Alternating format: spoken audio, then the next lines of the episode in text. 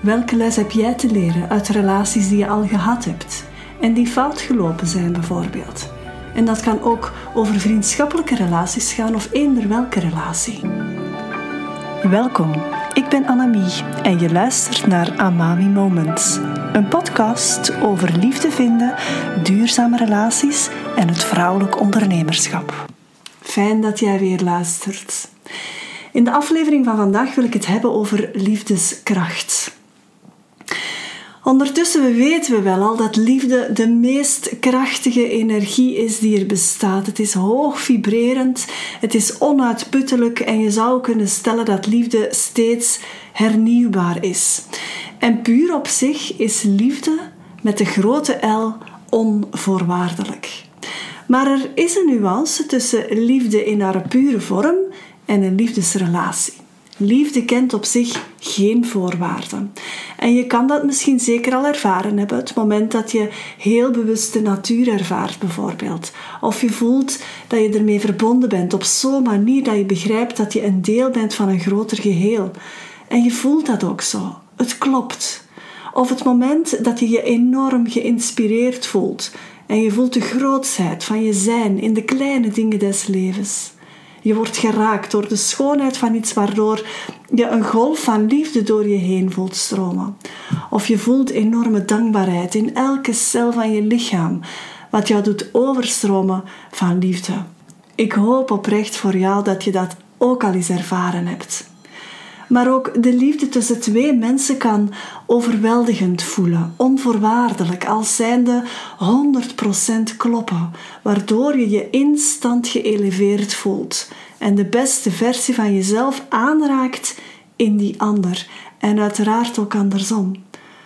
Maar mocht je toch voorwaarden ervaren in liefde, wat trouwens heel normaal is in een liefdesrelatie, daar heb ik het aan over, dan is dat misschien eerder een behoefte. En vaak is dat wat er in relaties speelt. Je tracht een bepaalde behoefte in jezelf in te vullen door in een relatie te gaan met iemand anders. Je hebt misschien moeite met alleen zijn, of je vindt dat je meer status hebt als je in een relatie zit, of dat er gemakkelijker deuren voor je opengaan als je niet alleen door het leven gaat, enzovoort. Of je wil liefst je eigen pad opdringen aan de ander, waardoor jij het best functioneert. Dat zijn voorbeelden van behoeften. Nu, dat wil niet zeggen dat de liefde die er is tussen die twee mensen op zich niet onvoorwaardelijk kan zijn. Maar vaak floreert die liefde pas als er aan een aantal relationele voorwaarden is voldaan. Vandaar dat ik zeg dat liefde op zich onvoorwaardelijk is, maar relaties niet. Nu, liefdeskracht is de mate waarin jij vanuit jouw authenticiteit en de juiste energie elke relatie die je aangaat kan beleven en invullen vanuit die puurheid, zonder voorwaarden. En hoe sterker je daarin slaagt, hoe liefdeskrachtiger je bent. Maar het pad daar naartoe is vaak een uitdaging. En dat komt omdat relaties op zich bedoeld zijn om bewustzijnsgroei te maken in dit leven. En dat wil niet zeggen dat hoe meer relaties je aangaat, hoe meer je leert en bewuster wordt. Want dat is geen garantie. Je kan één of twee relaties hebben gehad in je leven die jouw bewustzijnsgroei optimaal hebben gemaakt. Maar je kan er ook twintig hebben gehad en uit geen van die twintig relaties echt iets geleerd hebben over jezelf. En daar begint alles mee. Welke les heb jij te leren uit de relaties die je al hebt gehad en die fout gelopen zijn, bijvoorbeeld? En dat kan ook over vriendschappelijke relaties gaan of over andere relaties. Daar waar je in contact komt met iemand anders en je geeft aan die relatie betekenis, met andere woorden, er komt emotie aan te pas, dan kan die relatie jou iets leren, of ze nu fout loopt of niet. Nu, het is niet alleen door je lessen te leren uit vorige relaties dat je liefdeskrachtiger kan worden, maar je kan ook die liefdeskracht gaan trainen in jezelf nog voor je in een relatie stapt of los van relaties bijvoorbeeld. En ik wil jou vandaag een viertal handvaten geven hoe je dat kan doen. En een eerste is: train jezelf op multizintuigelijkheid. Je weet dat je vijf basiszintuigen hebt: horen, zien, smaak, tastzin en geur. Maar multizintuigelijkheid nodigt jou uit om ook met je gevoel, met heel je zijn, deel te nemen aan het leven en als het ware te gaan functioneren vanuit wat je van binnen ook ervaart. En dat kan bijvoorbeeld zich uiten in heel bewust een intentie zetten. Of je verantwoordelijkheid nemen voor wat je zelf zegt, denkt en doet. Je kan ook heel bewust kiezen om vriendelijk te zijn of om samen te werken, om mededogen te tonen. En je zet je denken ten dienste van je doelen en niet andersom.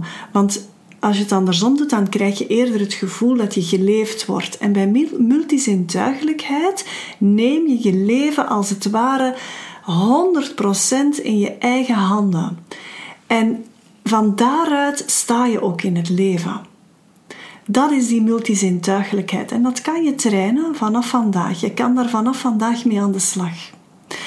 Een tweede punt om liefdeskrachtiger te worden is zorgen voor een goede balans tussen je mannelijke energie en je vrouwelijke energie. We hebben allemaal beiden nodig. De kunst zit er hem in om te weten wanneer je welke energie het best aanwendt, zodat je trouw blijft aan jezelf. En heel veel succesvolle vrouwen hebben heel wat bordjes draaiende te houden en gaan vooral vanuit hun mannelijke energie functioneren. En dat is oké. Dat is een, een overlevingsenergie dat zorgt dat je dingen gedaan krijgt, dat je goed kan delegeren in je bedrijf en noem maar op. Maar als je gaat daten vanuit die mannelijke energie, dan gebeurt het wel eens dat je gewoon niet tot een tweede date komt of je het zelf niet ziet zitten, dat kan natuurlijk, maar ook dat je niet meer door die uh, potentiële liefdespartner, die date, dat je niet meer uitgenodigd wordt op een tweede date.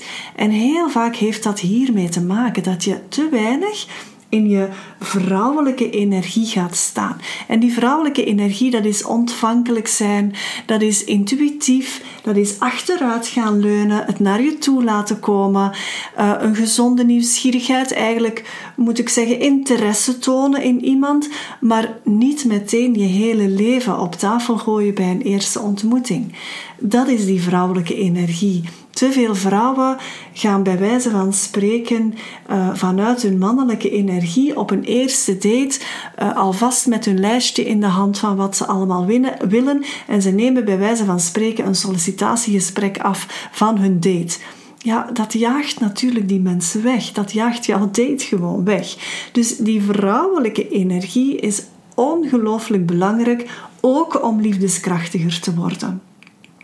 Een derde punt, doe aan zelfzorg en ontdek waar je met bepaalde emotionele blokkades zit en wat jouw maskers van machteloosheid zijn. Maskers van machteloosheid zijn de manieren waarop jij jouw innerlijke struggle uit. Bijvoorbeeld, je wordt gemakkelijk kwaad of je voelt je snel aangevallen. Je reageert daarop met huilen bijvoorbeeld. Ehm, en dan zijn ja, die kwaadheid is dan een masker van machteloosheid. Dat huilen is een masker van machteloosheid. Want ja, onder die masker zit de ware aanleiding die jou machteloos doet voelen. Dat kan frustratie zijn, dat kan verdriet zijn, dat kan een bepaalde innerlijke pijn zijn over iets.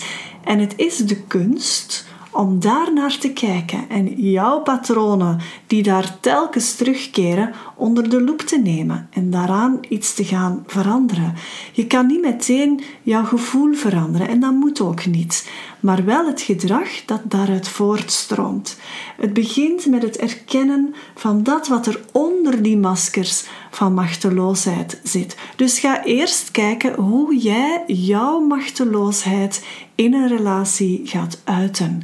En ga dan kijken waar die machteloosheid vandaan komt, waar de wortel zit van die machteloosheid. En dan kan je echt tot verandering komen. Een vierde punt. Zet elke relatie in het licht van je eigen spirituele groei. Of dat nu met klanten is of met een potentiële liefdespartner, dat maakt op zich niet uit. Durf jezelf zinvolle vragen te stellen. En voorbeelden daarvan zijn: ehm, wat kan deze relatie mij leren over mezelf? Of welke betekenis kan ik geven aan deze relatie? Wat spiegelt de ander ehm, en zegt iets over mezelf? Hè? En een belangrijke leidraad daarbij is dat je naar je gevoel gaat. Wat doet iemand met jou? Wat raakt die persoon in jou? Voel je wat tegenoverdracht, bijvoorbeeld bij een klant? Voel je wat um, frustratie of een beetje ambetantigheid opkomen? Stel dat in vraag. Stel jezelf de vraag wat dat over jou wil zeggen, wat dat je kan leren over jezelf.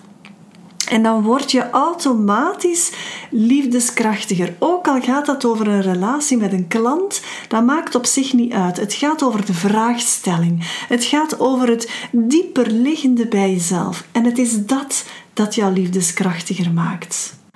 Verwacht van jezelf niet dat dit overnight gebeurt. Dit zal stap voor stap gebeuren. Het begint met het te willen. Je moet voor jezelf liefdeskrachtiger willen worden.